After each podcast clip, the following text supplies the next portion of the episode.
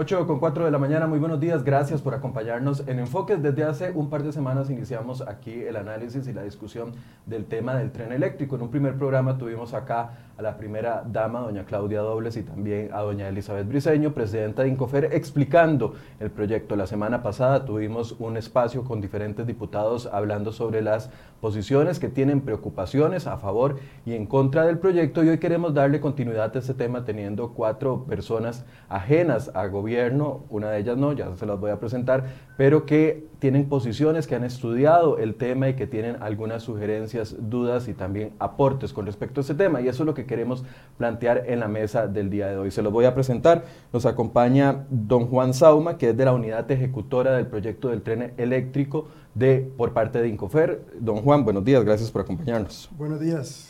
Un gusto estar con ustedes hoy. También nos acompaña don Sebastián Urbina, quien fue viceministro de Obras Públicas y Transportes. Don Sebastián, buenos días. Buenos días. Un gusto estar aquí. Don Miguel Carabaguías, quien fue presidente de Incofer entre el año 2005 y 2014. 14. Buenos días, don Miguel.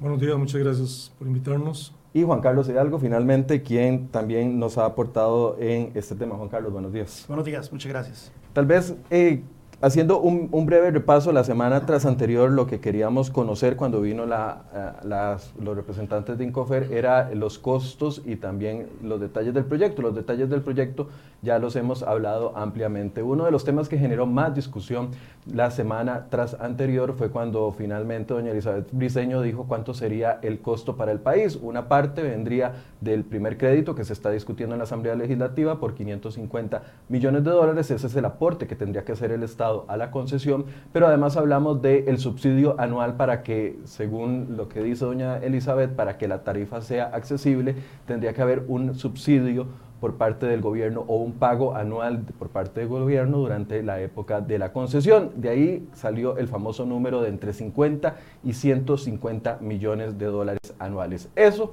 ha generado una gran discusión. Yo quiero empezar con este tema, pero antes le voy a dar un par de minutos a cada uno para que nos dé una posición con respecto al tema del tren. Don Juan, le doy la palabra a usted. Muchas gracias. yo creo que, como bien lo apuntás, Michael, vamos a hablar un poco de la parte económica. Yo tengo dos preocupaciones sobre los comentarios que he escuchado eh, de don Juan Carlos y don Miguel para poder después hablar ampliamente de, de, los costos de inversión. Voy a citar textualmente a don Miguel en el diario Extra, dice que hay un tema de costo de inversión en donde vamos a tener una gran cantidad de trenes para atender una hora pico, pero que luego van a quedar guardados por el resto del día, donde van a movilizar muchísimo menos gente. Don Miguel apunta a que en realidad nosotros estamos contemplando 72 trenes, pero que si tuviéramos 36, damos abasto el resto del día, pero no en hora pico, lo cual me, me parece que es un grave error. Cuando se diseñan sistemas de transporte público, se diseñan pensando en la hora pico. Esa es la hora que se mueven las personas y es lo que tenés que dar abasto. Entonces, en el, don Miguel comentaba que con los 36 trenes, o sea, si lo bajamos a 36, podemos movilizar 150 mil personas por día. Nosotros tenemos estudios de factibilidad, tanto el que dirigió don Miguel Caraguías de INECO, que arranca con 200 mil personas por día de la demanda en el año cero, y van a 400 mil personas por día al final de la concesión.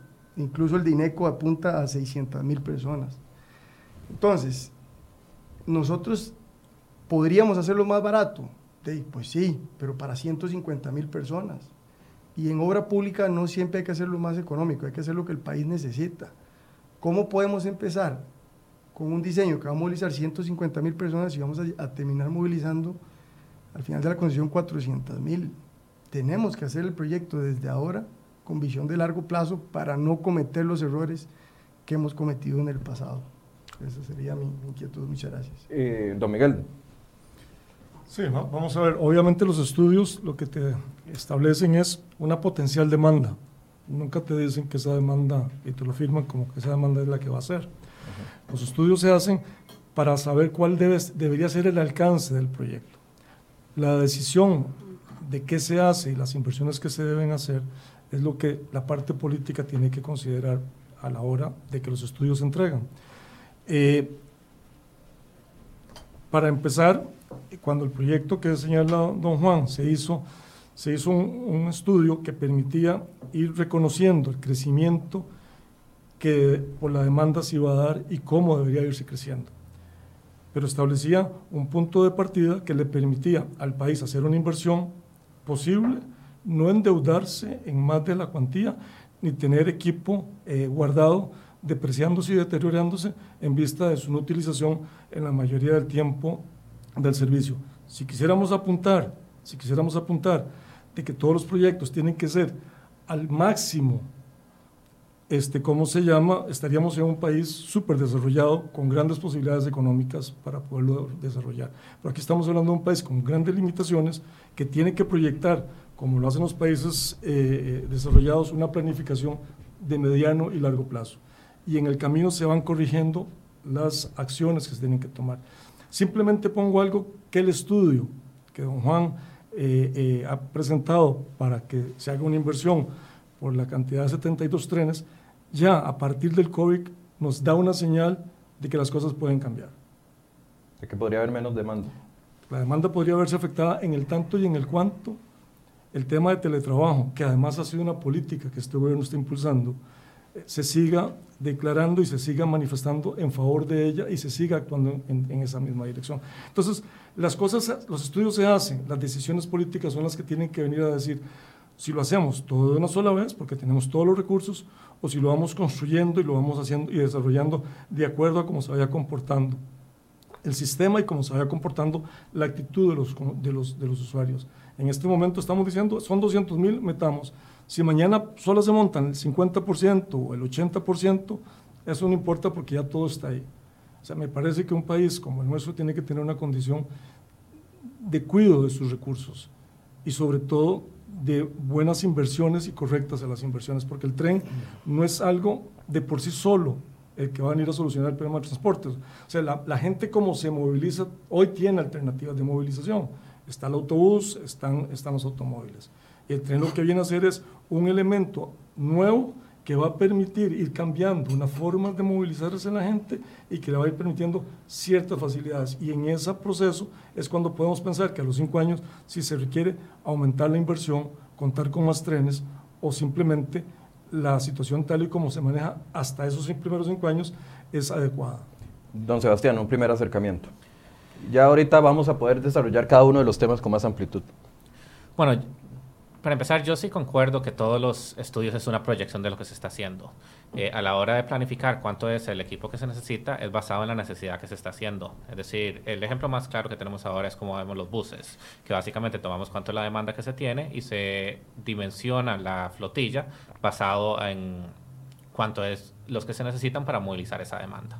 Conforme esa demanda va creciendo, y es análogo al tren, se va aumentando la cantidad de equipo necesario lo que se tiene es una proyección de inicial de cuánto es la demanda que se tiene y cuánto es los, los trenes que se necesitan para poder cumplir esa demanda. Basado en esa proyección, menos trenes no lograrían cumplir con la movilización de las personas y básicamente tendríamos líneas largas como las tenemos ahora en los diferentes puntos donde la gente no se puede montar en el tren o viajan hacinados. El, el impacto es enorme, es decir, si bien es cierto, COVID afectó, pero ya en este momento estamos en 60 o 70% de utilización de Waze de lo que teníamos pre-COVID. Entonces, hay muestras importantes ya de recuperación, a pesar de que todavía tenemos eh, limitaciones en, la movilidad. Eh, esto en, términos de vehículos, porque no hay fuentes de datos análogos en, en transporte público. Pero los impactos que tiene son eh, muchísimo más grandes de los costos con los que llevan. Si nosotros empezamos a asumir los costos que estamos teniendo empresas en, en atrasos, en contaminación sónica, en accidentes, en el desarrollo potencial que genera toda la inversión en infraestructura, son muchísimo más grandes de los costos que conllevan la inversión de parte del tren. Si bien es cierto, hay que tenerlos en mente y hay que eh, estar conscientes de las capacidades financieras, desde el punto de vista de política pública hay que contemplar la, la totalidad de impacto que tiene en el país y en este caso es enormemente positiva. Juan Carlos. Sí, eh, bueno, de hecho ese es el tema que, que, yo quería traer aquí a la mesa. Eh, los costos, eh, gracias a, a, CERE hoy, y no, no, es porque sean invitados, pero ustedes fueron el medio que este, presionaron para sacar esa cifra del subsidio anual. Antes de la entrevista que ustedes hicieron con doña Claudia y doña Elizabeth Briseño, la discusión giraba únicamente en torno al monto del crédito y que si era un crédito muy grande para las posibilidades económicas del país. No se hablaba del tema del subsidio. Pues bueno, ya ahora se ha puesto sobre la mesa el tema del subsidio. Ya sabemos de que será un subsidio que andará por el orden de los 50 millones de dólares a 150 millones de dólares anuales. Y entonces ya podemos tener una discusión sobre si el país está en capacidad de asumir una carga fiscal adicional en tiempos en donde el déficit fiscal está proyectado terminar este año en 10% y que el próximo año está proyectado tener 8% y que va a estar en una situación eh, fiscal sumamente precaria por años eh, por venir. El contraargumento es lo que Sebastián señala. Hay un estudio de costo-beneficio que incorpora los costos, obviamente, incluyendo estos subsidios y demás, pero también los beneficios. Beneficios que se monetizan en materia de ahorro de tiempo de la gente en cuanto a las otras externalidades positivas, como es el hecho de que los precios de las propiedades alrededor del tren o cerca del tren se valorizan, eh, la cantidad de accidentes que eh, se ahorran y demás. Y bueno, el estudio dice que cuando se hace ese, el estudio de costo-beneficio dice que cuando se hace la suma y resta, al país le va a terminar ganando 3 mil millones de dólares eh, sobre los costos que tendría este, este proyecto. Y bueno, y eso es lo que los defensores del tren salen a argumentar. Aquí está este estudio que demuestra que los beneficios son mayores que los costos.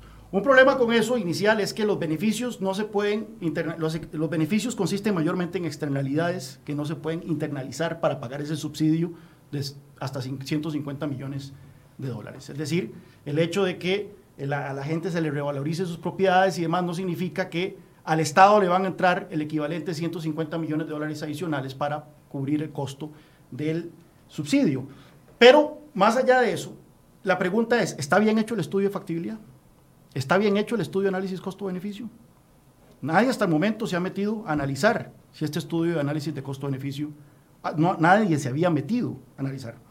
Pues bueno, yo he estado en contacto con un economista eh, costarricense, él es un eh, doctor en economía en la Universidad de Aberdeen, en Escocia, ingeniero civil de la Universidad de Monterrey, con una maestría en economía ambiental de la Universidad de York, y él ayer publicó en Twitter un análisis, él se metió a ver el análisis costo-beneficio eh, y a ver si los fundamentos, los supuestos detrás de este análisis cerraban.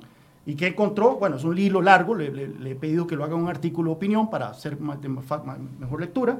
Lo que encuentra es, si este estudio fuera sujeto a un proceso de evaluación científica, sería devuelto a los autores para su corrección encontró serios problemas y serias chambonadas, por así decirlo, en la manera en que se calculan las externalidades y en la cual se, llega a la conclusión de que los beneficios exceden por mucho a los costos de este tren. Bueno, ya aquí hay tres temas que yo creo que necesitan desarrollo todos los tres, ¿verdad? Uno el tema de los costos, el otro el de la demanda y por supuesto el estudio de factibilidad. Yo quiero que empecemos por el tema de los costos. Hasta el momento lo que tenemos es de que el, proyecto va a costar 1.550 millones con un aporte de 500 millones, 550 millones de dólares por parte del Estado y ahora esta gran pregunta que surgió, ¿Cuánto va a ser el subsidio? Porque nos dicen un rango entre 50 y 150 millones de dólares. ¿Y de dónde va a salir? Finalmente, doña Silvia Hernández, diputada, le logró sacar a doña Elizabeth Briseño del Incofer que el monto vendría del presupuesto nacional. Es decir, tendríamos que asumir el gasto. La, pregunta aquí para todos, ¿es necesario un tren de este tamaño con esta estructura de costos? Yo quisiera primero tal vez, Michael, porque se habla ya de costos como si fuera el costo y aquí hay un punto importante. A diferencia, nuevamente, del estudio que propuso don Miguel, que era una colaboración gobierno a gobierno, correcto. En unas colaboraciones gobierno a gobierno, yo creo que ahí estamos cometiendo, por cierto, un gran error. El proceso más transparente y más eficiente, si lo que queremos es bajar costos, es una licitación pública internacional. Michael, porque yo no puedo decir nada más que España me construya los trenes, hacemos una colaboración gobierno a gobierno y se hace a la medida de España y con los costos de España. Aquí tenemos que abrirnos al mundo. Tenemos que hacer un proceso donde participe Asia, Canadá, Estados Unidos, Brasil, el, país que quiera, con la tecnología que quiera y que ofrezca lo mejor. Eso punto número uno. Punto número dos, usted, están hablando ya de un costo como si ese fuera el costo. Señores, nosotros no hemos diseñado el tren. El que tiene que hacer el diseño final es el concesionario. Esto es una, asociación público-privada. O sea, vamos a ver, eh, se hace un estudio, se hace toda la tarea y se toman un escenario base. Ese escenario es el que indica un costo, obviamente es un estudio muy serio y eso es lo que, lo que arroja. Lo que se pretende ahora, con esos parámetros se dice con qué tiene que cumplir, cuánta gente tiene que movilizar, cuáles son las obligaciones del concesionario y de ahí se presentan las ofertas. El que se adjudica es el que le pida un menor aporte al Estado. Sí, pero, o sea, el menor aporte sería 50 millones anuales. nosotros creemos en la simulación que se hizo financiera en las corridas, dice 50 millones de dólares por año si se hace el proyecto con las tres etapas de una sola vez. Ahí hay otro punto importante.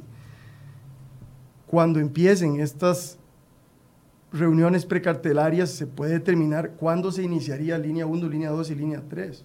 Ejemplo, si se inicia con línea 1 y línea 2, pero bien hechas, y no hacerlas a medias, como se puede pensar, de menos trenes o vía y media, como proponía el estudio de Miguel y eso, si uno lo hace bien, como tiene que ser, la línea 1 y la línea 2, por ejemplo, y puede bajar el aporte estatal a la mitad, y dentro de unos años hacer línea 3 son decisiones que creo tienen que tomarse en su debido momento y con análisis serios y sobre todo considerando la contraparte. Acuérdense que aquí hay un concesionario que está poniendo mil millones.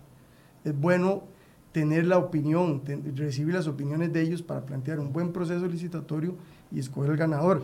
Sobre su consulta, nada más, Juan Carlos, ya brevemente para cerrar, sobre las...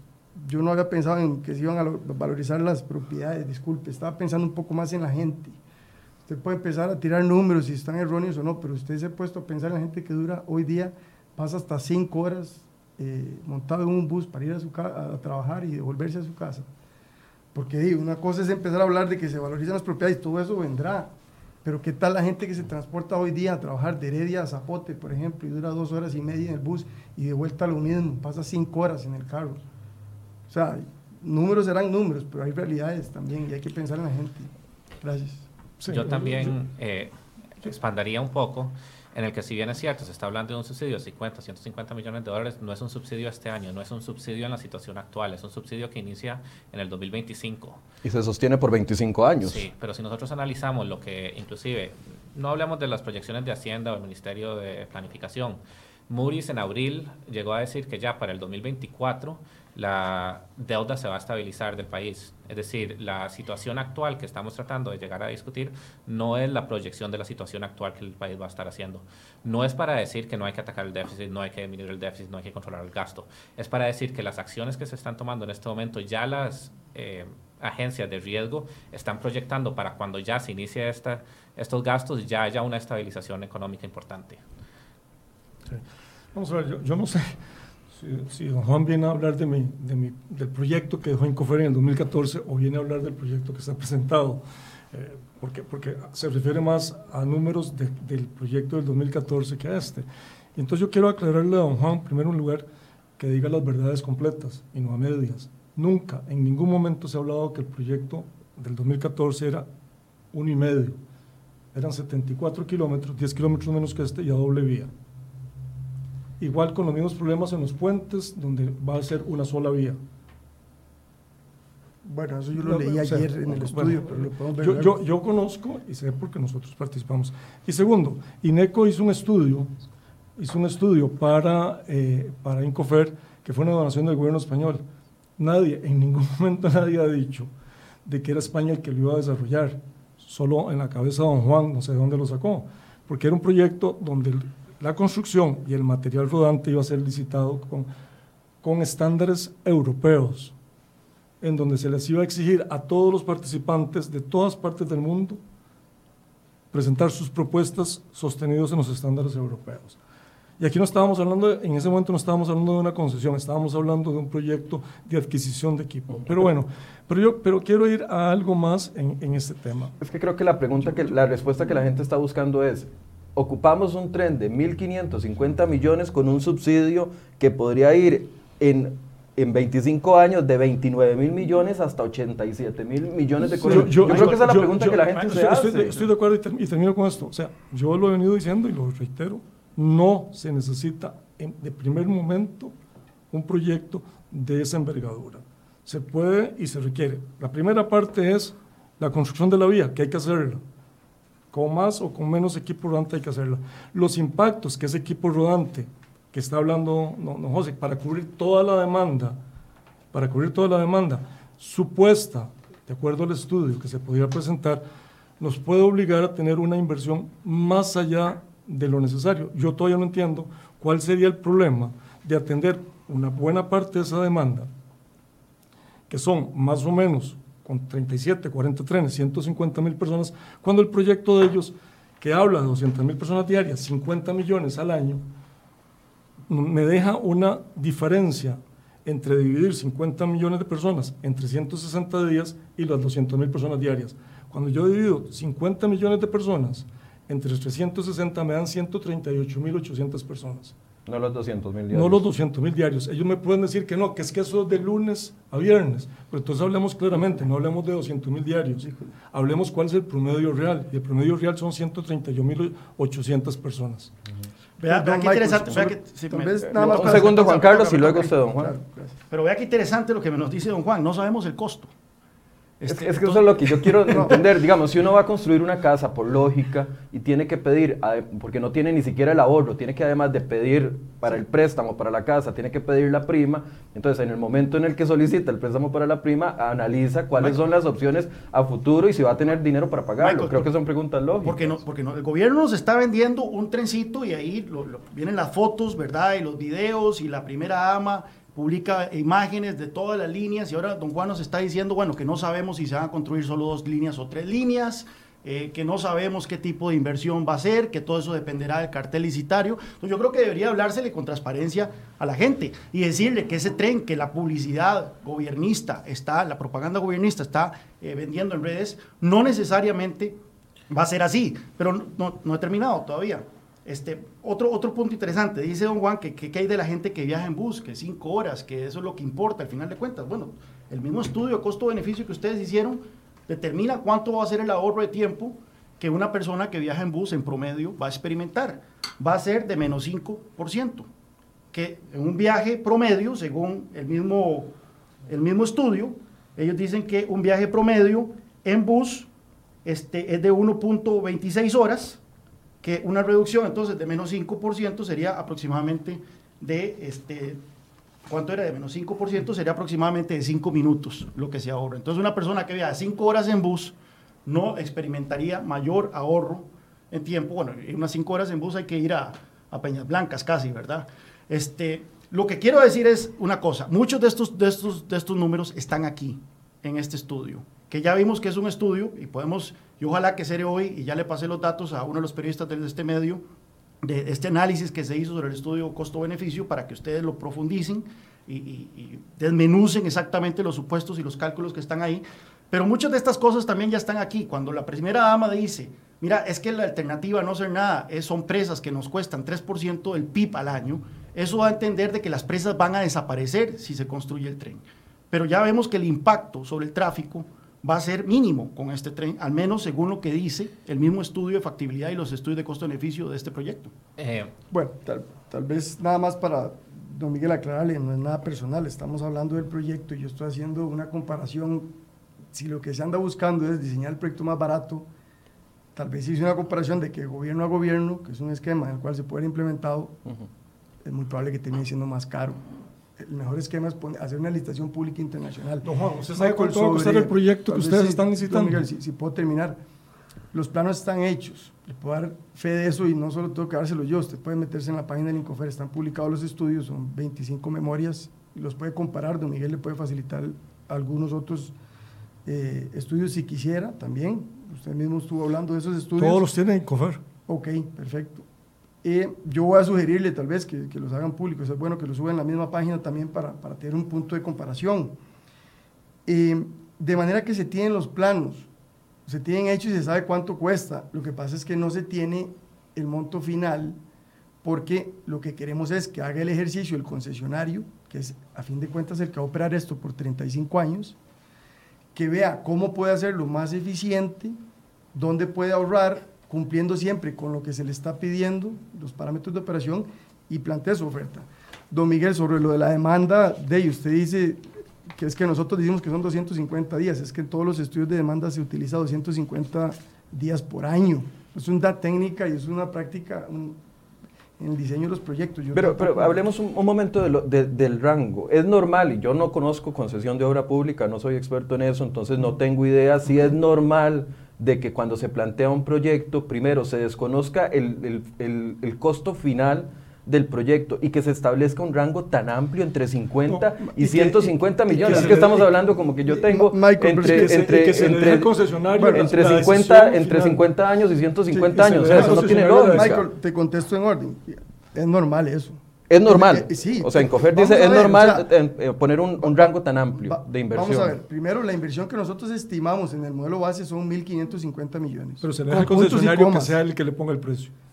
Pues, ¿Cómo? no es el- Y- vamos y- a ver, el y- y concesionario. además, y además, y es- además, Juan, va- ¿cuál- qué, pro- qué proyecto, ¿qué proyecto de infraestructura? Y aquí está una persona que estuvo en el Ministerio de Obras Públicas y Transportes. No tocó la parte de infraestructura, pero tiene que tener algunos datos. ¿Qué proyecto, al final de su construcción, termina costando lo que inicialmente, es lo que que eso no es- inicialmente se eso no es riesgo. ver, pero, hay un par de tal- cosas. Tal, tal Eh, vez, Michael, si puedo terminar la idea, porque me estaba haciendo una pregunta y don Miguel Caraballas la, la contestó. Yo quisiera dar mi punto de vista. Son 1.550 millones. Se le deja al concesionario el riesgo de la construcción, para contestarle también a don Miguel. O sea, al final de cuentas, la variable de adjudicación es cuál es el aporte estatal por año que usted pide. Por eso es que, Michael, se usa un rango tan amplio. Porque al final de cuentas, el concesionario construye costos bajo su propio riesgo. Ahí le contesto a don Miguel. Él hace una oferta y dice, yo le pido a la administración tanto por año por los 35 años de, de- de concesión. El que oferte menos es el que gana y, Y- ¿Y, tendrá y qué, cubre, y, y qué- así. y qué cubre, ¿Y qué cubre ese subsidio? ¿Vos crees que solo cubre las personas que se montan? No, es que cubre la inversión total que él hizo, que incluye la construcción Con todo Eh, del riesgo. proyecto, sí, los claro, trenes, la operación, el mantenimiento de las nuevas inversiones. Eso, eso es lo que... El lo que- subsidio la- la- cubre la operación completa. Pero si nosotros vemos, queremos hablar de licitaciones de obra pública, eh, todas las licitaciones de obra pública se sacan bajo un cartel con un presupuesto de cuánto es lo que se espera y después se analiza cuánto es lo que van a ofertar cada una. Y los rangos han sido, en varios casos, ciertos oferentes publican el doble de lo que otros oferentes han publicado. Es decir, llegar a decir que uno presupuestó mil millones para una obra y que eso es lo que va a terminar costando no es entender el proceso de licitación. Inclusive hay otros casos, podemos ver el caso de la 27. La 27 se eh, concesionó con una expectativa de tiempo y un análisis de demanda en su momento que fue enormemente superada, lo cual en el cartel por lo que se puso en el cartel licitatorio termina siendo un periodo de concesión mucho menor, porque lo que se busca es que se recupere la inversión y la operación de lo que se está teniendo. Sí, el subsidio es producto de dos cosas, es producto de, cuál, de, de garantizar el retorno, de, es decir, cuando uno llega a un concesionario, tiene que tener la recuperación de la parte de, de capital de inversión y de la parte operativa. Eh, entre más se aporte el Estado, menos hay necesidad de, de subsidiar por parte eh, anualmente. Digamos, si nosotros pusiéramos los mil millones de dólares para construir todo el tren, entonces solo que- el subsidio se baja muchísimo y es un cambio entre uno y el otro. Pero hay- Yo, Eh, yo estoy de, yo estoy de acuerdo con lo que estás diciendo, pero vamos a ver, no podemos venir a decir acá que no sabemos cuánto es el monto, o sea, o sabemos que el monto son 1.550 millones, que eso es lo que se va a poner para efectos del cartel, Sí. y con lo que equivalen esos subsidios, de- o decimos eso, pero no podemos decir que es que no sabemos, porque O sea, la, la administración tiene que saber una estimación y eso es lo que se tiene. 50 cierta. millones. Eso es lo que Eh, se tiene. Eso, Eso es una. Y la, y, la, y la otra es, la otra es que en el caso de la Ruta 27 fue una concesión que se dio en, la, en, el, en- en el año 2000-2001 y que se fue pasando y se construyó hasta el año 2000, 2008, más o menos. Y eso obviamente tuvo unos cambios. Nosotros no esperaríamos que el tren pase por ese proceso en que la toma un concesionario, no la puede desarrollar y le pasa a otro, y entonces nos vamos a 10 o a 15 años para que se pueda construir. Pero es diferente. Lo que pasó Entonces, en no, la es, que- 27 es que vos fue- pusiste, pusiste el Sí, ejemplo pero de la es que- 27. sí, pero, lo que voy a decir es el cambio de demanda. un aporte estatal de 100, digamos, no, vámonos al medio, no 150 ni 50 millones, al medio, 100 millones de dólares, estamos hablando de 3.500 millones de, de dólares en, el- en la etapa de la, de la concesión. Entonces, dos trenes más, solo con el aporte estatal. Mm, Sí. Eh, nosotros decir, nosotros bueno, hicimos, no, nosotros no hicimos un así. Nosotros No, hicimos no, un pero- cálculo y en pero- promedio, en pero- promedio, según los datos, Eh, es decir, Sale más barato que lo construya el Estado que, que terminar dando el, todo ese Bueno, pero es que entonces estamos No, hablando de cómo cambiamos. Es No. decir, eh, es decir, si el Estado lo construye, estamos hablando de un préstamo ahora de pero- 1.500 para hacer la construcción. No, no, y no. Voy a darle la palabra no, a a, Juan. Carlos, que No. no ha hablado. Los 550 te van a servir para construir y aderezar una serie de cosas. En Para darle Sí, el 30% pero no en la de la concesión al concesionario. Nosotros, nosotros, nosotros hicimos sí, un cálculo Sí, y el monto sé. del subsidio varía, por supuesto, dependiendo de- del, del quinquenio, lo dividimos en quinquenios, en, en más bien en cuatrienos. Este, y al principio el subsidio, el subsidio es pequeño, pero luego aumenta, llegando a un punto en que llega hasta los 100 millones de dólares al año. Eh, pero en promedio, durante todo el proyecto, la vida útil del proyecto, el- el- si se puede hablar de un, de un promedio, es cercano a los 90 millones de dólares.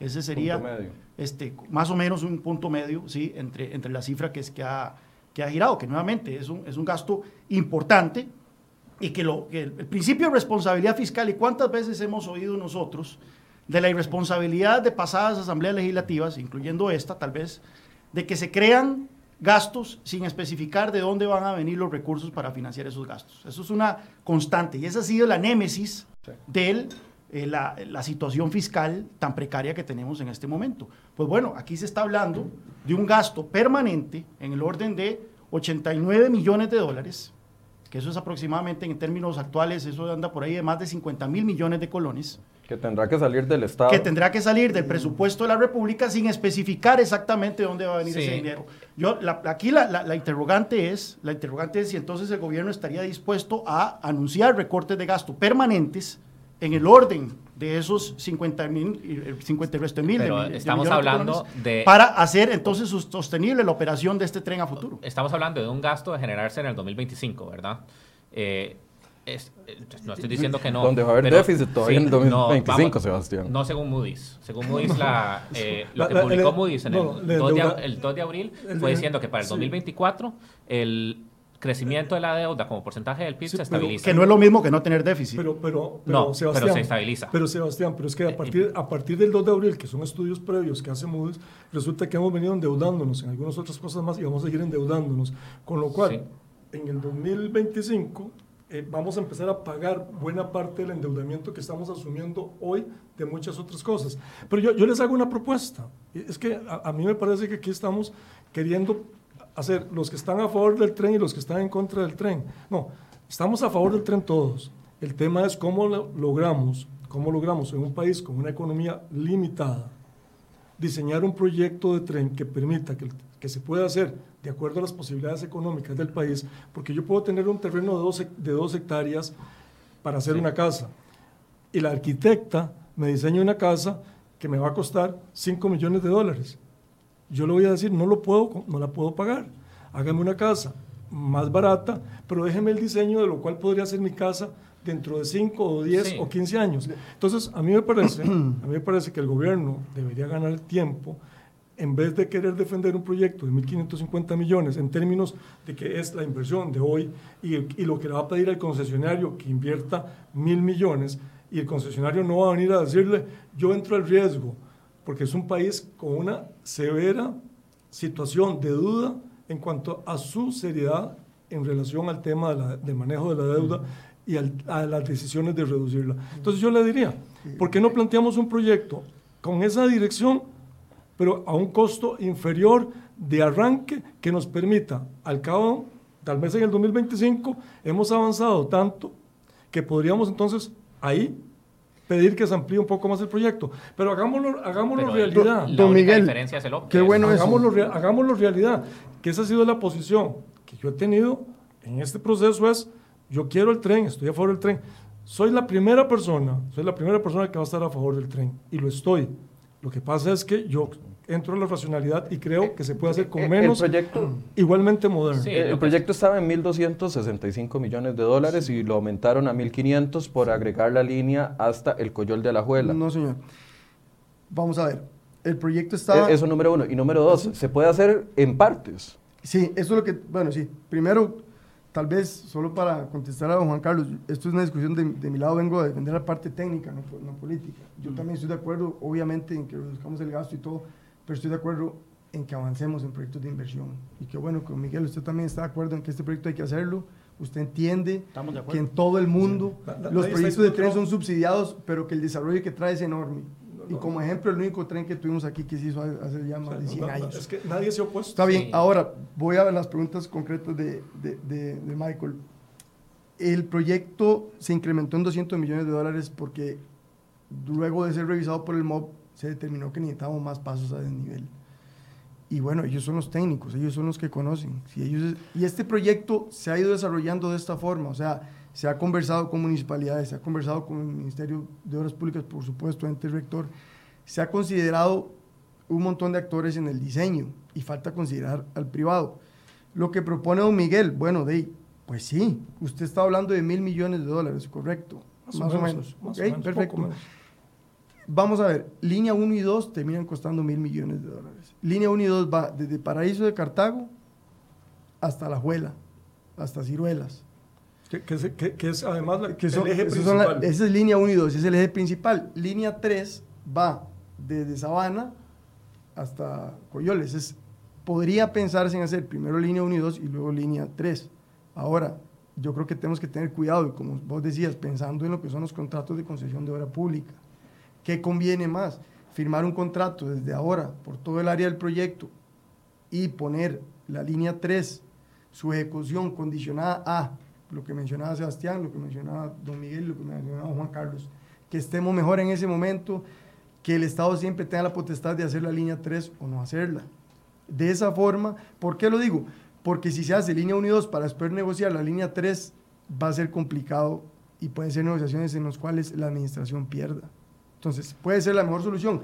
Eh, Yo apunto a eso, de hacerlo línea 1 y 2 y después la 3, y no apunto a empezar a quitarle eh, trenes, capacidad, porque realmente la capacidad es necesaria y los estándares de calidad tienen que cumplirse. Juan, tal, vez, para, ir, empatando aquí el asunto, Juan, vamos a ver, desde el momento en que vos haces línea 1 y 2, en ese momento le vas a quitar frenes. sí, por supuesto. Ok, entonces el presupuesto empieza a bajar. Ahora, ¿por qué el MOP pide tantos pasos a desnivel? Es más, yo siendo el ministro hubiera pedido más, por la cantidad de frecuencia con la que está planteado el proyecto. Eh, ¿Por qué? Porque obviamente los sistemas a nivel son sistemas, si usted lo sabe, Juan, que son sistemas que generan más riesgo. Generan más riesgo con los intercambios que hay en cada cruce de carretera. Y en el caso de Costa Rica, no solo tenemos cruces de carretera, sino que tenemos cruces de salidas de urbanizaciones que salen inmediatamente a la línea del tren. O sea, tenemos muchos cruces. Yo, de ministro, en un proyecto de una de esta envergadura, de cinco minutos en un sentido, más lo que viene en contra, yo hubiera exigido mucho más pasos a nivel. Pero, pero, pero bueno. Don Miguel, yo, yo le aplaudo la decisión del ministro porque él no se fue por percepciones, no, pero, sino que nos fuimos a la técnica, con microsimulaciones, con los mejores programas disponibles. Yo, creo, y ahí es como se tienen que tomar las decisiones. Estoy seguro que ustedes eh, se les paró el pelo cuando vieron el crecimiento del presupuesto producto de eso. Yo le digo, hay, mucho, hay muchos otros lugares donde eventualmente se tendrían que poner. Pero, pero volviendo, volviendo a lo que estamos, me, me, me parece que hay un, una, situación sensata de lo que estás diciendo. Me parece que hay una situación sensata que estás diciendo. Ojalá que el gobierno pueda escuchar para que Otro tema, solo para aclararlo. Yo, darle la palabra a ah, Sebastián y luego a Juan Carlos para que todos participemos. Es decir, sí creo que debería ser una única licitación. Eh, sí puede ser una licitación en etapas, como se hizo APM, en el que se llegó a decir aquí está fase 1, fase 2, fase 3, que se va generando a punta de demanda. Eh, y eso puede ser desde el punto de vista de material rodante y también desde el punto de vista de infraestructura. Eh, yo creo que el material rodante debe de ser a la demanda en la que se está generando. Si la demanda dicta que se necesitan 50 trenes, que se tengan 50 trenes. Si la demanda dicta que se necesitan 76 trenes, que se tengan 76 trenes. Lo que se tiene en este momento es una proyección de cuánto es la cantidad de trenes que se necesitan para poder llegar a cumplirlo. Hay otro tema de que si no se licita la línea 3, de cómo es que se brinda ese servicio, si ese servicio va a desaparecer. Eh, depende cómo es que se tenga los talleres y la intersección de las líneas. Aquí tenemos conexiones nuevos que compraron de diésel, esa demanda se puede atender. Sí, pero aquí interesante, vamos, vamos encontrando puntos en común. vamos, vamos aterrizando puntos en común. Adelante, Juan Carlos. Hay, varios puntos también de forma que, que a mí me, me, me, generan cierta suspicacia. Por ejemplo, ¿por qué el proyecto de infraestructura eh, más grande que se va a dar en concesión en la historia del país no está pasando por el Consejo Nacional de Concesiones. Porque se pasó una ley para que fuera por Incofer. Pero no es, pero sí, pero no es, un, no es deseable que el, que el proyecto más grande de infraestructura en concesión se tenga algún tipo de tamizaje en el Consejo Nacional de Concesiones. O sea, me, genera un poco de suspicacia. El otro es, este crédito es un crédito del Banco Centroamericano de Integración Económica, el BCIE. Inflexible completamente. Inflexible completamente. ¿Qué experiencia tiene el BCIE administrando proyectos de esta naturaleza? No, sé. ¿Por qué no se buscó, por eh, ejemplo, que otros organismos multilaterales como el BIT, que sí tienen experiencia administrando créditos de infraestructura ferroviaria, eh, de, trenes de, trenes urbanos y metros y demás, ¿por qué no se buscó que ellos participasen también en este crédito, de tal forma que tuviésemos acceso a los expertos del de BID y otros organismos multilaterales, tal vez el Banco Mundial, en dar insumos para este proyecto. Juan Carlos. Esas son cuestiones de forma que sinceramente me generan cierta bulla sobre este, es la conveniencia de este proyecto tal y como está planteado. Muy bien. Primero, contestando a tu pregunta, yo trabajé unos años en, el, en el, Consejo Nacional de Concesiones eh, y lo conozco bien. Yo siento que la decisión de hacerlo en Tolincofer es una buena decisión y es pensada también a visión de futuro. O sea, tenemos que posicionar otra vez al Instituto Costarricense de Ferrocarriles como el ente, porque vendrán otras concesiones, viene carga y son temas muy específicos. Yo creo que eso es importante. Lo segundo, este proyecto... No quieren pasar por Consejo Nacional de Concesiones, queda claro, entonces. No, no es que, no se quiere, es que se está pasando, porque el señor ministro de Transportes es excelente rector y no sé si sabes, pero concesiones es parte del MOB también. Entonces, sí se está pasando y se está coordinando. Eh, pero no es solo eso. Ahora, se pasó una ley de modernización de Incofer donde se le transfirió la competencia de la generación del tren a Incofer. Pero es una ley que no le, que no le agregó ningún valor más a Incofer. Ah, bueno, sí, porque se lo quitaron muchos de los que se tenían en el proyecto original, pero no importa, yo no estoy hablando de eso, estoy hablando de cómo es el punto de competencias. Eh, si queremos hablar del, y, y, es que esto ya hablamos en parte de la infraestructura de, de qué es lo que tiene concesiones para administrar. Concesiones tiene una enorme cantidad de de proyectos en, en, su línea y no tiene expertise en, en, transporte. Si fuera concesiones el que lo toma, igual tiene que volver a Incofer para que le den ah, los insumos. yo, yo conozco Incofer por dentro, conozco cada persona las que estuvieron ahí, conozco quienes tienen experiencia y quienes no tienen experiencia actualmente en, en este, en este proceso. Eh, las personas con experiencia ya no están en Incofer, o hay muy pocas. En la parte financiera eh, eh, está un, un Miguel Madrigal, que por cierto no está dentro del proyecto, no, está, no participa absolutamente en nada. Jorge López, que es miembro de la Junta Directiva, que, es un, que tampoco está en este proceso. Entonces, la experiencia de la unidad técnica eh, en tema ferroviario también tiene una limitación. Y, y, y, esto, y esto no es un tema que, que, que, vayamos a discutir. En el tema ferroviario el país tiene, tiene, tiene limitación. Y eso estamos claros porque se, se dejaron muchos años en, que, en, que la, en, que la, institución se debilitara. Entonces, el, creer, el creer que Incofer técnicamente por sí solo va a poder eh, manejar este proyecto, me parece que no, me parece que... Incofer, una institución que tiene apenas 56 empleados. Me, parece que tiene que acompañarse... Con una unidad ejecutora. Con una unidad ejecutora. Por supuesto. Pero, de experiencia en materia ferroviaria. Por supuesto. Y, y yo no veo dentro de la unidad técnica ese componente. Y pueden ser muy buenos en muchas cosas, pero en el tema ferroviario, en la experiencia ferroviaria, estoy de acuerdo. No, no, encuentro, no encuentro en esa unidad técnica ese conocimiento. Y cuando te hablo de eso es haber tenido muchos años de relación en temas del ferrocarril. Para, no, no, sí, no, don, solamente Miguel, estoy de acuerdo, pero eso no, no es irrelevante si se da de concesiones o de Incofer. Quiero, pasar, al, quiero pasar al, pero, al pero, tema. Tiene, pero tiene que ver con eso. Quiero, porque vos decías que, que, concesiones tampoco tiene el expertise. No, es que el expertise tenemos que traerlo de afuera. Estoy de acuerdo. Ok, quiero pasar al tema de, de la demanda porque me parece que es importante. Nada más para cerrar esta parte de los costos. Entonces, el hecho de que estemos aprobando un crédito para dar el, la parte del Estado con no certeza de lo que nos va a tocar aportar a partir del 2025, que ahí en esa fecha se comienza a pagar el crédito y además se tiene que pagar el subsidio. Entonces, para ustedes está correcto, es la naturaleza de este negocio. Es una concesión. Para ustedes no es la naturaleza de este negocio. No, y lo que, lo que mencionaba Miguel en una conversación aparte que tuvimos es de que tal vez se podría pensar en un, en una, un crédito condicionado, ¿no?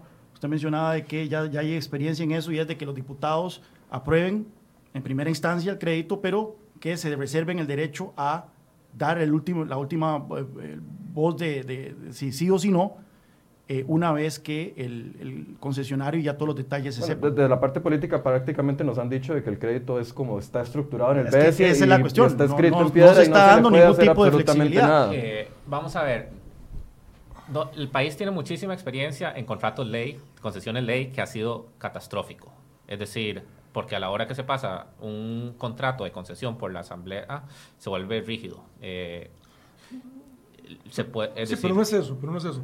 Aquí lo que, lo que uno podría hablar ante, ante esta disyuntiva y ante esta situación de expectativa, lo que se puede hacer es condicionar un crédito, no al concesionario, sino condicionar un crédito en términos de cuál va a ser el valor final del proyecto, porque el, el, la Asamblea Legislativa no solamente va a aprobar 550 millones de dólares, sino que de alguna manera está autorizando que el proyecto se dé y estaría um, permitiendo que el país pueda entrar en una segunda deuda mediante el subsidio anual eh, con el concesionario. Porque al final va a ser eso, porque al final el, el problema no se queda en los 550 millones con el BESI, que, que, yo estoy totalmente de acuerdo en el crédito. O sea, el problema no es ese, el problema es la segunda deuda que, que se estaría autorizando con el crédito de los 550 millones, que es el subsidio al concesionario. Y, y yo digo 550 millones, y se lo decía ahora a ellos, sirve para la infraestructura y para buena parte de los trenes. Sí, okay. Miguel, pero el proyecto que usted está proponiendo no sirve. ¿Cómo no sirve? Porque usted está proponiendo menos trenes y no atender las pero, horas pico. Pero, y eso va contra todas las prácticas quién, mundiales de ejecución quién, de proyectos. Pero ¿quién te dice no a vos, quién te dice a vos que, que, que es que la práctica mundial no, es perdón, pensar en horas pico y usted dice perdón, que, que no quiere trenes para las horas pico porque en el resto en los del países día no a nivel usan. internacional el movimiento, el movimiento de personas es más constante.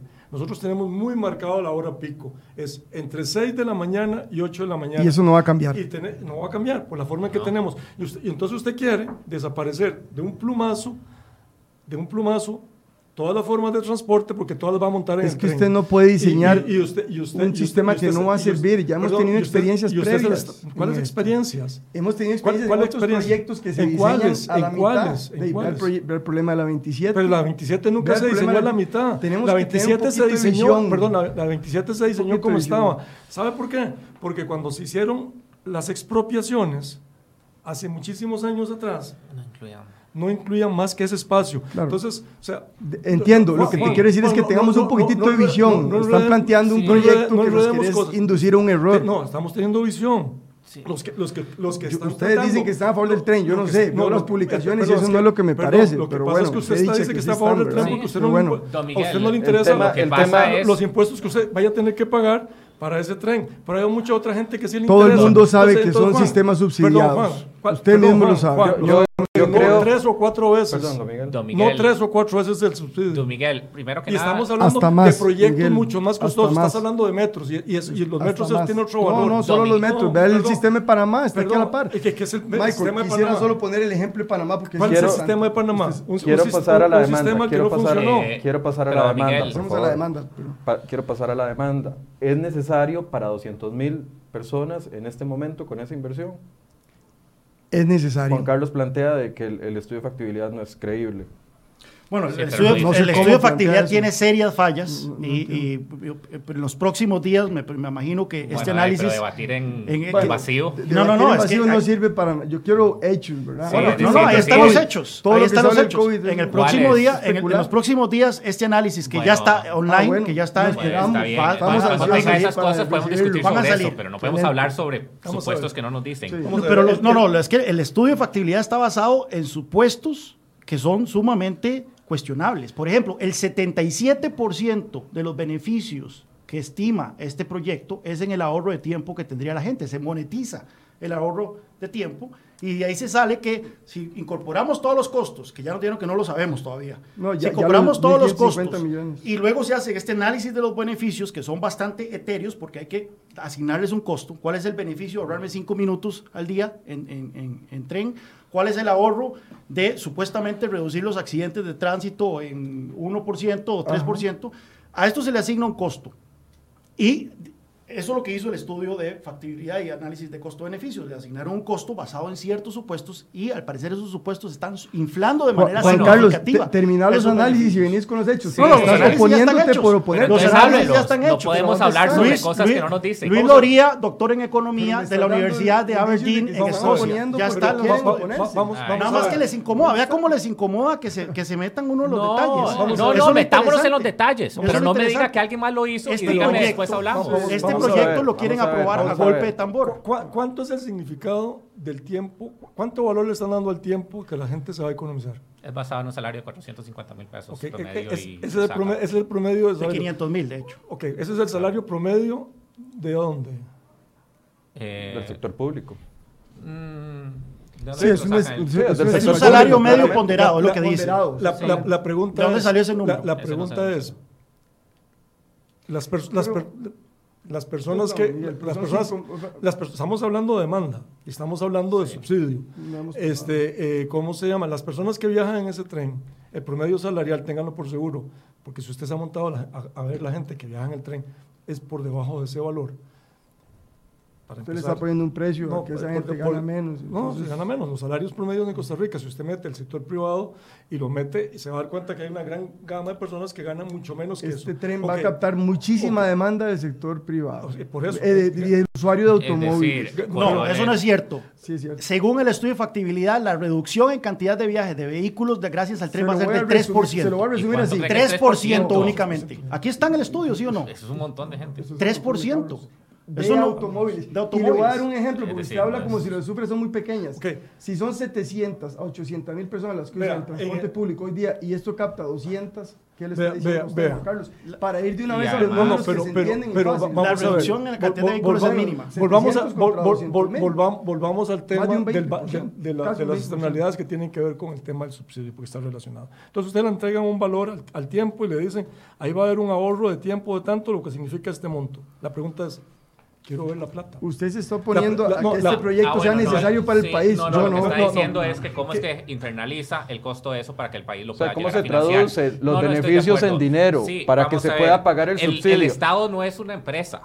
El, eh, Estoy de acuerdo, pero, es decir, el- los pero proyectos es que nos dicen que las externalidades van a pagar el proyecto. No, no, no. Eso es Lo- lo que han las- dicho, y eso lo- lo acaba de decir Juan. Vamos a ver, las externalidades pagan el costo al país del proyecto. No eso implica que la paga la parte financiera. Es decir, cuando nosotros vemos la parte de política pública, hay que ver cuál es el retorno social que está teniendo un proyecto.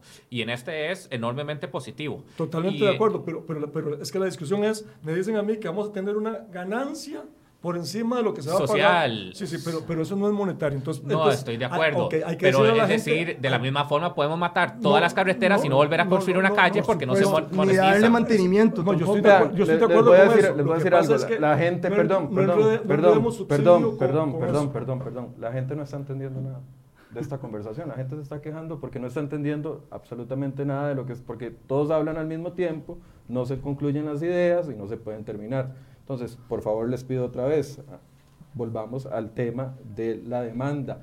¿Es creíble, es real esa demanda de 200 mil y los beneficios que dicen que tiene asociado el tren van a cubrir el costo del subsidio? Le voy a dar la palabra uno por uno, como al principio, mejor para que no se haga este, este arroz con Ok. mango. La demanda es creíble, tanto que el estudio de INECO arroja los mismos resultados que el estudio de- del TRP. Inclu- Incluso un poco más INECO, se tira por 220 mil usuarios por día. Bueno, eso es lo que dice.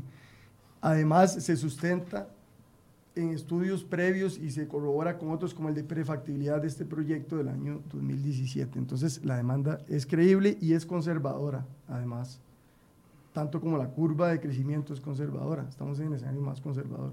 Entonces, respondiendo a esa pregunta, sí lo es. Don Miguel. Vamos a ver, ¿cuánto fue el, el porcentaje de castigo que se le aplicó a esa demanda? Porque, porque o- le dan unos números y siempre se le, se Sí, le se sale ese está, porcentaje. se está descontando en más de un 15%, Un En, el 15%. escenario, en el escenario base. Y don Miguel, usted está dando datos falsos cuando dice que las demandas se calculan en 365 días. Si me va a yo- decir que no es así, no está, en- por escrito en la entrevista no, que le hicieron en la extra. yo no estoy dando No ni- puedo creer que usted O sea, diga que las demandas se calculan en Juan, 365 Juan, días. eso es Perdón, Juan, 250. Juan, cuando usted habla que son 200 mil personas diarias, no mienta. No Dígale, dígale a la gente que son están 200 los mil personas diarias de lunes a viernes. Porque la gente está estimando, cuando usted dice Usted 200 está estimando Perdón, eso. no, no, usted no. No, dejemos que responda la- Miguel la- la gente cuando habla de 200 mil personas diarias no está diciendo que no va a ser ni Semana Santa, ni días feriados. ni- ok, pero entonces esa no es la discusión. Yo creo que Juan, obviamente, cuando me dice que solo castigo un 15% de la demanda, está por debajo de lo que se aplica en estas situaciones. Se aplica mucho más ese castigo. Pero vamos a ver, ¿cómo se llama? Digamos que la demanda, digamos que la demanda sea esa que usted dice. Bueno, usted Es- también es- la dice, pero- porque no, el no. estudio de INECO usted lo no, no, aprobó. no, el estudio de INECO no dice eso. El estudio Bueno, de INECO hay un crecimiento. ayer el lo estudio vi. de INECO hay con integración, perdón, Sí. es sin integración. Te- Termina con la idea, Miguel, y le damos la palabra a Juan. y con integración completa. O sea, entonces, Juan, eh, Usted me acaba de decir que es un 15% de castigo. Pero la pregunta es, ok, la demanda es de 200 mil personas diarias, 50 millones, como usted lo dice. La pregunta es, ¿con cuántos trenes la va a manejar usted? Porque son 200 mil personas diarias en ida y vuelta y en, y en, el, y en, el, intermedio. ¿Con cuánto lo va a manejar usted?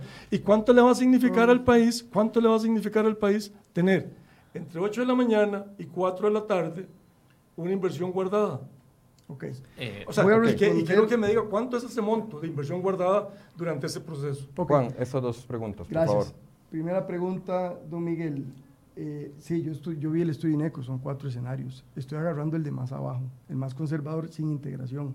Si tomo los otros, y usted mismo lo va a ver, pero aquí tengo una foto y ahorita lo vamos a poner. Pero bueno, es muchísimo más. Revise usted otra vez los documentos, tal vez yo, no, yo, no, los ha chequeado últimamente, lo, pero los en todos los días. Okay. Los chequeo todos los ah, días. Bueno, que dicho, yo los vi ayer. Y la otra vez, pregunta que usted tenía con 72 trenes más 6 trenes de reserva, porque es la forma de transportar en hora pico. Usted está queriendo, para decirlo un término muy cotidiano, ponerle ropa de un bebé de 6 meses a un chiquito de 3 años. O sea, aquí tenemos una demanda de 200 mil personas sin integración diarias. Y usted no está induciendo un error porque quiere reducir la flota de trenes para ahorrarnos algo, pero en realidad solo vamos a poder transportar 150. Eso que está diciendo es muy serio. Si vamos a hacer el proyecto, lo hacemos bien. Las cosas se hacen bien o mejor no se hacen. Y en eso no estoy diciendo incurrir en lujos. Le voy a poner un ejemplo, Michael, y para que la gente lo tenga claro, y está pasando hoy día. En Panamá están licitando ya la línea 3, y es un monorriel. Y ese monorriel está costando 2.500 millones de dólares por 25 kilómetros. Si usted divide 2.500 entre 25, le da 100 millones de dólares por kilómetro. Agarre los 1.550 millones del proyecto que está costando este proyecto, y ese es el dato, Juan Carlos lo he dicho varias veces, 1.550 millones, y lo divide entre 84 y le va a dar 18.5 millones de dólares por kilómetro. Lo Más que se está haciendo en estos estudios por es año. algo funcional. Ah, sí, después entonces, a ver cuál es el subsidio de la tarifa de Panamá, también la tengo por año. Es solo inversión inicial el de Panamá.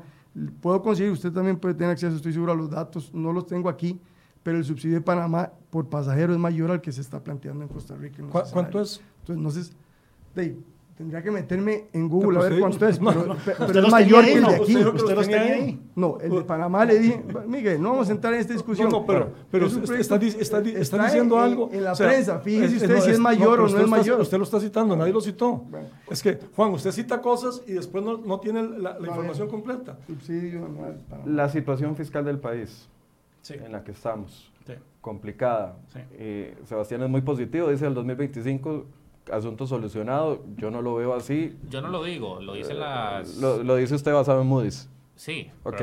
Aquí ha venido en- hasta el Moody's Banco que nos Central acaba, nos y- acaba y de, ha de- dicho otra de- cosa. de poner en perspectiva negativa. La situación fiscal del país está para este tipo de inversión en este momento, independientemente de que sea necesaria, sea ah, eh, una aspiración que tengamos como país, que nos deje muy bien vistos viendo en, en época de pandemia, haciendo inversiones millonarias.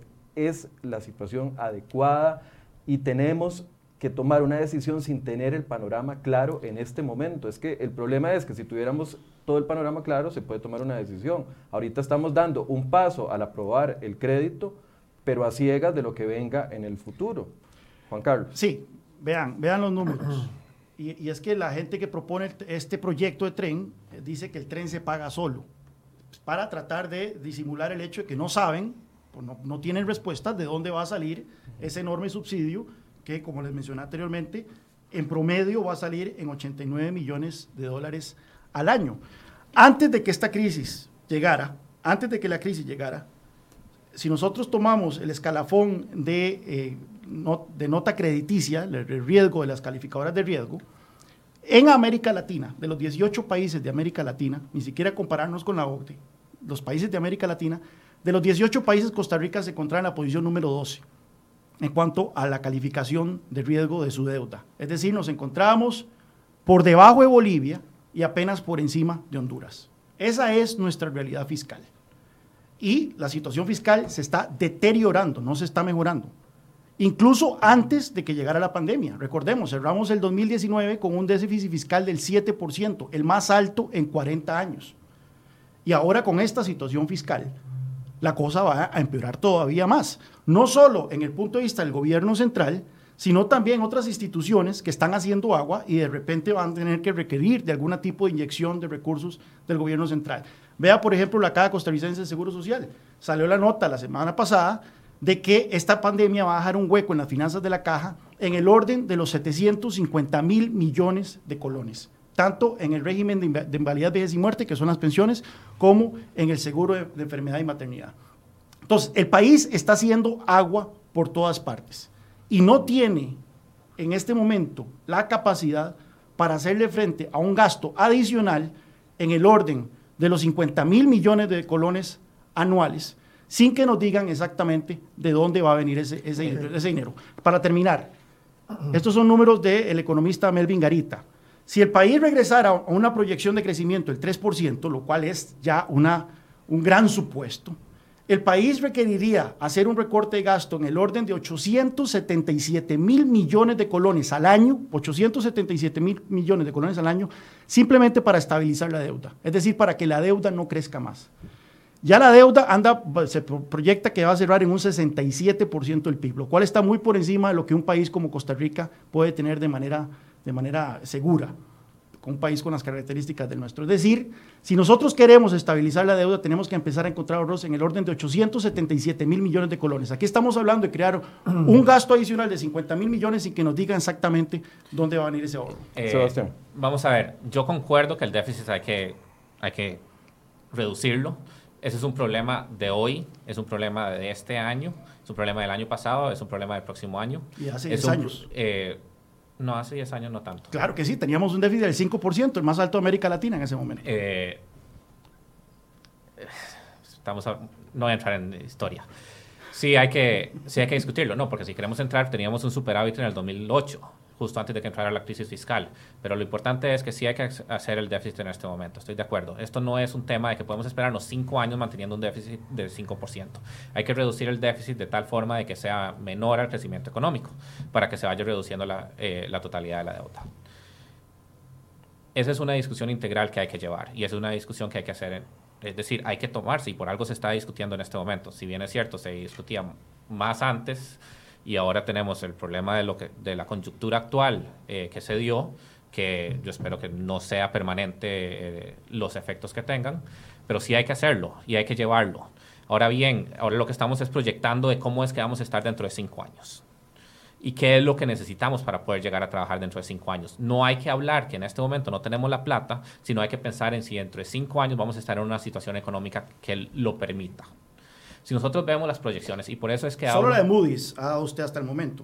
Es que la Moody's es la más reciente que incluye eh, el impacto de la pandemia. Si queremos hablar de las proyecciones anteriores, eh, son muchísimo más eh, positivas. Y además, me parece más prudente ver cómo es que estamos viendo las agencias de riesgo y cómo son las proyecciones que están haciendo. Si queremos hablar del Banco Central o las proyecciones del Ministerio de Planificación, la estabilización de la deuda es muchísimo más cercana. Lo que pasa es que todas esas venían de, de momentos antes de que se eh, tomaran como insumos el impacto que está teniendo el COVID.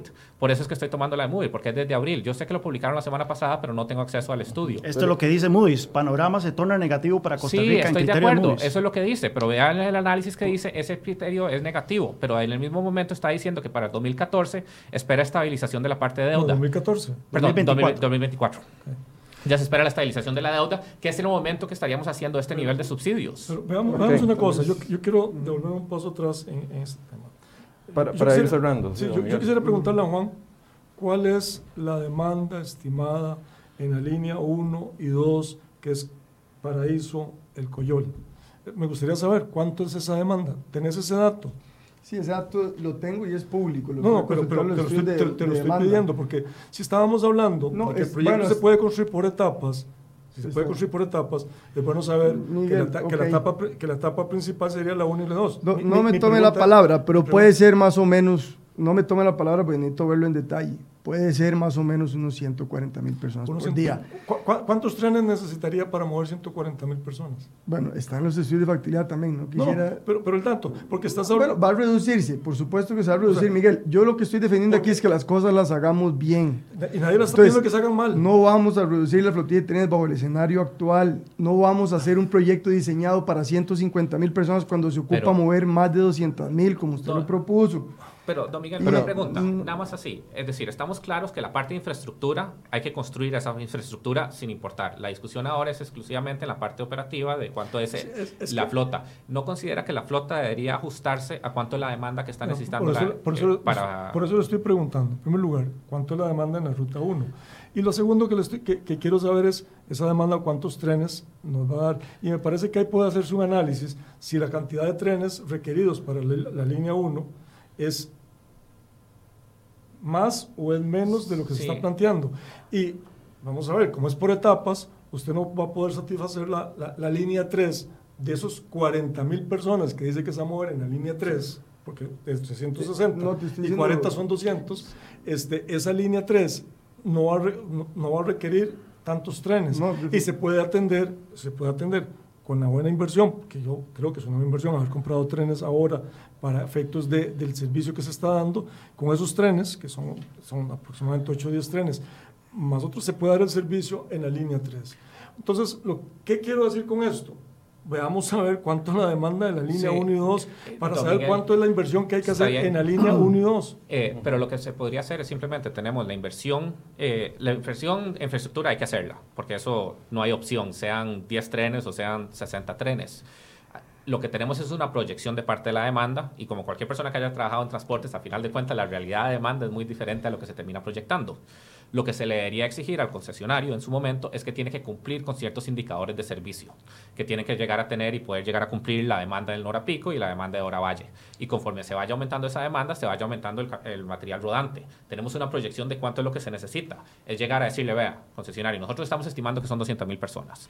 Esta es la infraestructura que tiene que llegar a conseguir. Esto es lo que nosotros esperamos que, o creemos que debe ser el material rodante, pero lo que el requisito que se le debería dar usted tiene que tener suficiente material rodante para cumplir con, con la demanda que se está dando y poder cumplir con la demanda en hora pico. Vos, vos, y vos lo sabes bien, vos haces estimaciones de crecimiento de demanda. Sí, claro. Y entonces en estimaciones vos decís que en el- cinco años después Sí. va a llegar a tanto y vas a Sí. requerir tantos trenes. Pero, pero lo puedes hacer así. Sí, y te, está bien. Y te voy a decir otra cosa.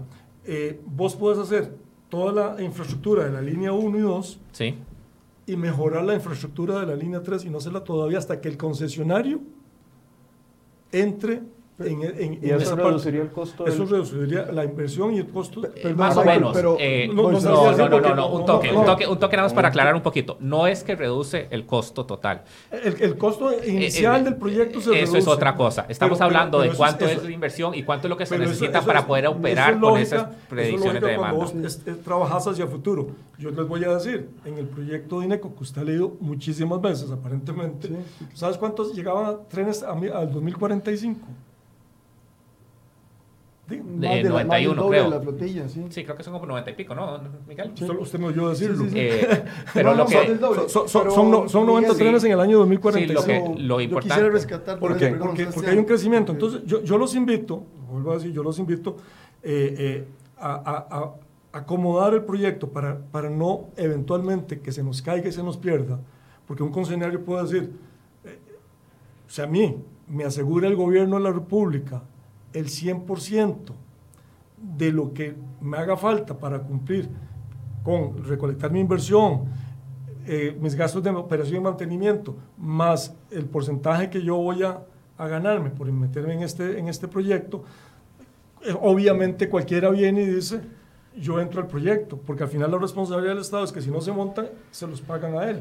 O sea, yo, yo creo que el proyecto, creo que el proyecto, que además se parece mucho al que nosotros dejamos, porque prácticamente se parece mucho, son proyectos a nivel, son proyectos que están tratando de engarrar todo el gran área metropolitana, eh, a diferencia que se quiso hacer en la administración anterior, este, estamos hablando más o menos de algo muy parecido, y Juan lo sabe. Este, ¿Cómo se llama? A mí me parece que se puede hacer un esfuerzo por racionalizar ese proyecto Ok. y, llevar, y llevarlo, Sí, y llevarlo nada más hablar de que el material se Una, una, escalas. una conclusión, Juan, por favor. conclusión, ok. Bueno, vamos a ver, lo que decía ahora Sebastián es precisamente como se está planteando y que dicha que ya vamos cayendo en cómo es ese modelo. Se le pide al concesionario que cumpla con esto, con esto, con esto, todas las especificaciones y él plantea a la administración su mejor propuesta, número uno. Número dos, ya lo estamos, o sea, viene una discusión en precartelarias de, cuál, de cómo se ejecuta el proyecto. Pero cómo se ejecuta significa que se hacen bien cada trayecto, que cumple y que pueda suplir las demandas estimadas de cada trayecto, y luego se hace el plan, pero eso tiene que negociarse con el concesionario. Y recomendable que se haga de una vez en el contrato de concesión. Sea que la línea 3 viene dentro de 5 años o dentro de 10 años, tiene que estar muy claro en el contrato de concesión para que el Estado no caiga en renegociaciones que siempre son muy caras. Y para cerrar a Juan Carlos, bueno, y te digo que estaba a favor del tren, pero realmente eh, conozco pocas personas que están tan en contra, tengo que decirlo. Eh, yo entiendo su preocupación, hay que reducir el gasto, estoy con usted, totalmente. Pero también hay que hacer inversión. Y yo entiendo, y me parece importantísimo el bono, el bono proteger y todas las necesidades de corto plazo que está teniendo el país. Pero al final no es solo dar plata, hay que dar empleo. Este proyecto genera muchísimo empleo. 1.400. Sí, 1.400 más los indirectos. A un millón de más dólares el beneficio de la población, más la atracción de inversiones. Estamos en un país, y yo creo que no deberíamos tirarnos a menos, aquí hay un montón de empresas de primer mundo instaladas en el área metropolitana que agradecerían muchísimo esto y que empezarían a valorar un poco más si tenemos una ciudad más habitable, una ciudad más eficiente para trasladarse y más ecológica y todos los beneficios que vienen por ahí. Eh, Con Juan eso Carlos. cierro. Sí, los cuatro puntos eh, para repasar, eh, que yo no soy experto técnico aquí, esta, la- esta discusión es de ustedes, eh, yo lo que quiero señalar son varias, eh, la- el tema fiscal, por supuesto, que es un tema que eh, tiene que estar muy presente en esta discusión y afortunadamente la discusión ya se ha movido del tema del crédito al tema del subsidio y de dónde va a salir la plata para pagar un subsidio tan grande y nuevamente todos los sistemas de transporte público requieren subsidios. En eso no estamos en desacuerdo. La pregunta es, un subsidio tan grande como este, si se puede reducir y de dónde va a salir la plata. Son preguntas básicas en un contexto normal, en un contexto donde tenemos el agua hasta la nariz en materia fiscal, es responsabilidad eh, básica en, eh, en cuanto a las finanzas públicas. El estudio costo-beneficio, nuevamente, todo esto está sostenido sobre un estudio costo-beneficio que nos dice que los beneficios del tren son mayores a los costos. Ese estudio es altamente defectuoso. ¿Cómo? Va a salir a reducir ya en, los próximos, en las próximas horas, en los próximos días, a partir de este estudio que ha hecho Luis Loría, economista de la Universidad de Aberdeen de Escocia. Pongan la atención a ese estudio porque ahí se cae toda la lógica económica del tren. Cuestiones de forma. ¿Por qué este crédito del BCIE y por qué no se ha tratado de incorporar a otros organismos multilaterales como el BID o el Banco Mundial que sí tienen experiencia administrando proyectos del tren, a diferencia del BCIE, que no hay en Centroamérica ningún proyecto de tren que pueda servir de precedente a lo que se está planteando acá. Y cuarto, el tema del debate. En buena hora que estamos teniendo este debate, mi impresión es de que el gobierno quiere aprobar esto a golpe de tambor. Y está eh, cayendo en maniqueísmos de que la gente que se opone a este proyecto es gente que está en contra del transporte público, de gente que no quiere una ciudad eficiente, que no quiere una ciudad moderna, cuando ese no es el caso. No hagamos de este debate la nueva guerra cultural que tuvimos hace recientemente, por ejemplo, con el matrimonio igualitario, en donde se- el debate se polariza. Este es un debate técnico, es un debate de números, y en buena hora que estamos teniendo este intercambio, y ojalá que eso siga en los próximos meses, meses, porque este un proyecto de esta envergadura no se puede analizar y no se puede discutir en cuestión de pocas semanas. Sebastián. Eh, bueno, primero, para mí es súper difícil llegar así a discutir cuando no me dicen cuáles son los cuestionamientos, pero bueno, eso podemos discutirlo en otro momento cuando ya los hagan públicos. Ya están públicos. Está bien, están públicos, pero no han sido compartidos masivamente. Eh, sí, es cierto, tenemos un problema de déficit actual. Es un tema que hay que llegar a discutir, hay que, te- este, hay que resolver. No podemos mantener la situación fiscal que tenemos en este momento. No es un tema que hay que esperarse al 2025 cuando entre este subsidio a resolver. Este es un tema que hay que resolver entre este año y el próximo año, sin lugar a duda, si queremos poder mantener cualquier semblanza de la sociedad que tenemos en este momento sí se puede, y estoy de acuerdo con Miguel, don Miguel, las, eh, el material rodante debería ser eh, producido y comprado de acuerdo a la demanda conforme vaya creciendo. La proyección que se tiene de 76 trenes es una proyección que se debe materializar dependiendo cuando ya se empiece a operar y se entienda cuánto es las necesidades reales que se van teniendo. Eso no implica que se reduce el costo total del proyecto. Lo que implica es que se van poniendo en diferentes momentos el costo, pero sigue siendo la misma totalidad del proyecto, el mismo costo, solo que en vez de que sea entre cinco años, parte se empieza a hacer en unos años eh, subsecuentes. Pero más allá de eso, es simplemente la visión de país y la importancia de la modernización de transporte público. Eh, nosotros necesitamos tener una columna vertebral del transporte público que impulse la modernización generalizada no es algo que nosotros podamos seguir posponiendo. No es un debate que tiene dos semanas, es un debate que tiene 20 años. Yo creo que desde que don Miguel empezó a montar el primer eh, tren, se empezó a, visualizar que deberíamos tener algo mejor. Eh, tenemos una enorme cantidad de estudios asociados eh, que con sus diferentes cuestionamientos y sus diferencias, que si son a de nivel, cuántos pasos a de nivel, que si era el TRP que estaba discutiendo don Guillermo, que si era el, el tranvía, que si bien es cierto, no es sobre la línea del tren, es eh, soluciones al mismo tipo de problemas. Estamos ya en un punto en el que tenemos un financiamiento eh, a condiciones envidiables, tenemos una unidad ejecutora trabajando en él, tenemos ya un estudio de factibilidad que se puede ya eh, convertir en un estudio de, perdón, en un cartel licitatorio y hay intereses de diferentes eh, oferentes. Se puede cambiar, se puede cambiar, sí, con cambios de tratar de hacerlo en la parte del tiempo, que eso parte es perfectamente factible en la parte de la discusión de la parte del cartel, pero simplemente llegar así a posponer algo que llevamos 20 años tratando de lograr, me parece que es eh, limitar el desarrollo del país. Don Miguel. empiezo por lo último que dijo Sebastián. No, nadie quiere posponer el, tema del proyecto. Yo quiero, quisiera ver que esto estuviera hecho hace dos años, hace tres años o cuatro años, cuando, cuando quedó para que el gobierno que nos precedió eh, lo pudiera haber hecho. Eh, vamos a ver, eh, aquí hay varias cosas. cuando hablamos de demanda, Juan nos dice que tenemos que satisfacer toda la demanda. En Costa Rica hay montones de demandas en muchas cosas. Hay demanda en salud que no se puede satisfacer inmediatamente. Hay demanda en un montón de cosas más que no se pueden atender en el 100%. Me parece que querer pensar que porque el estudio nos dice que hay que mover 200 mil personas, tenemos que entonces mover las 200 mil personas, sí o sí, me parece que es partir de un, de un error. Segundo, los sistemas a nivel, a nivel del mundo tienen un funcionamiento muy diferente que otros sistemas masivos de personas.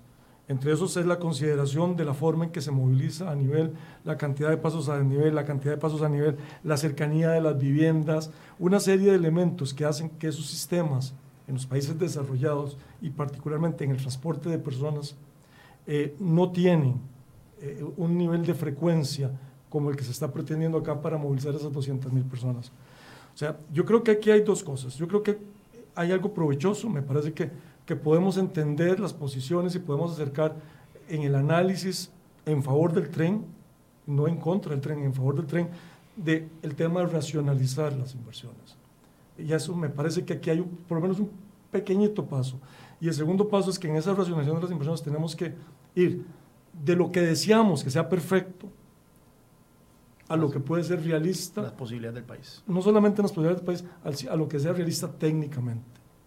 Y me parece que aquí es un tema que se puede conversar.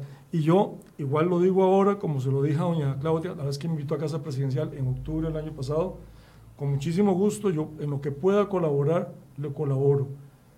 Y me dijo, te voy a volver a llamar y ya estoy en esa disposición de querer ayudar, porque el proyecto, creo en el proyecto, pero me parece que bajo las condiciones actuales, en vez de ayudarle a que el proyecto se termine desarrollando, eventualmente lo podemos poner en riesgo porque la inversión que va a tener que venir a ser un, privado puede ser tan alta que en vez de ser un atractivo, se convierta en una situación de duda y de temor ante las situaciones económicas y de realidad que este país tiene ante el mundo bajo su situación no solamente fiscal, sino ante su situación de poder cumplir con lo que tiene que cumplir para ahorrar en, gasto y, no lo estamos haciendo y por eso las calificaciones venimos desde el año pasado cayendo y cayendo. Entonces hay un temor eventualmente de una inversión como esta que el gobierno la tiene que sostener porque no es un inversionista que viene, pone una planta, fabrica, exporta y, ya. No, aquí estamos hablando de un inversionista que viene a poner la plata y va a depender de que el Estado tenga la capacidad de pagarle todos los años ese subsidio. Bien. Les agradezco mucho a don Juan Carlos Hidalgo, don Miguel Carabaguías, a Sebastián Urbina y también a Juan Sauma de la unidad ejecutora del proyecto del tren eléctrico por esta conversación. La idea es comenzar a generar también más espacios como este para poder discutir y, eh, contrarrestar posiciones. Eh, nadie, absolutamente nadie responsable toma una decisión si no planifica a futuro lo que va a hacer y ningún gobierno sería responsable si no da claridad a los ciudadanos que somos nosotros, con nuestros ingresos y con nuestros impuestos, los que pagamos la planilla del Estado y las inversiones del Estado, nos tienen que dar claridad de cómo va a funcionar. Y eso es lo que estamos tratando, generar espacios para saber los ciudadanos la decisión que están tomando los gobiernos y si esas decisiones están correctas o no. ¿Hay desconfianza? Hay desconfianza hueco fiscal, hay apertura de la regla fiscal, algunos sectores, no hay recorte de gasto público. Creo que son dudas razonables que todos tenemos que plantearnos en este contexto. Les agradezco mucho a todos por su compañía y muy buenos días.